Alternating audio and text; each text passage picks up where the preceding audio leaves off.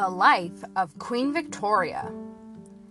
Today is Victoria Day, so I am doing a special episode on the famous Queen's life. Victoria helped transition Britain into the modern age, and without her, a lot of things in our world would not be the same.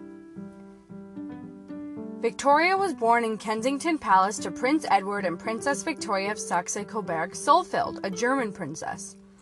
Edward's brother, George III, was king at the time. He only had one living daughter, Princess Charlotte. Charlotte was incredibly popular with the people and her husband Leopold as well.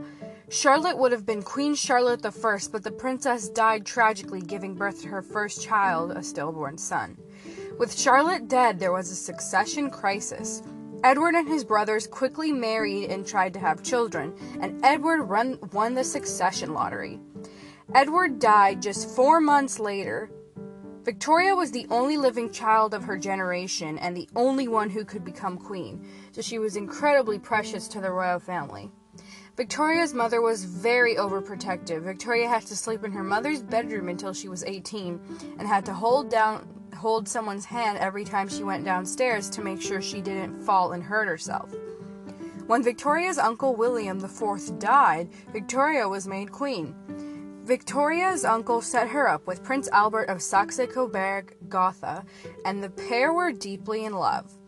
They married on February 10, 1840. Victoria and Albert had nine children and were very happily married until Albert died in 1861. Albert was not king consort, but he had a good hand for finances and he helped secure the royal pocketbook for so future generations of the royal family could have lots of money. He also built the Crystal Palace to hold the Great Exhibition. At the Great Exhibition, Victoria and Albert showcased new inventions such as the telephone and camera.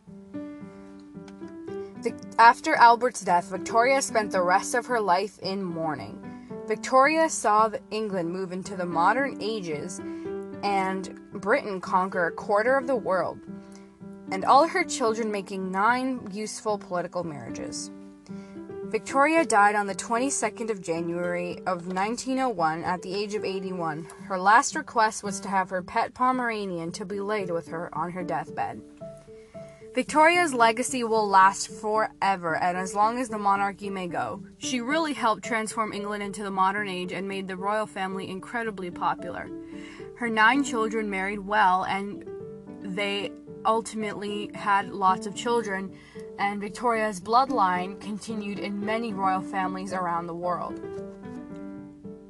Thank you for listening to today's episode. Make sure you check out my other podcasts and also make sure you check out the other podcast episodes on this podcast as well.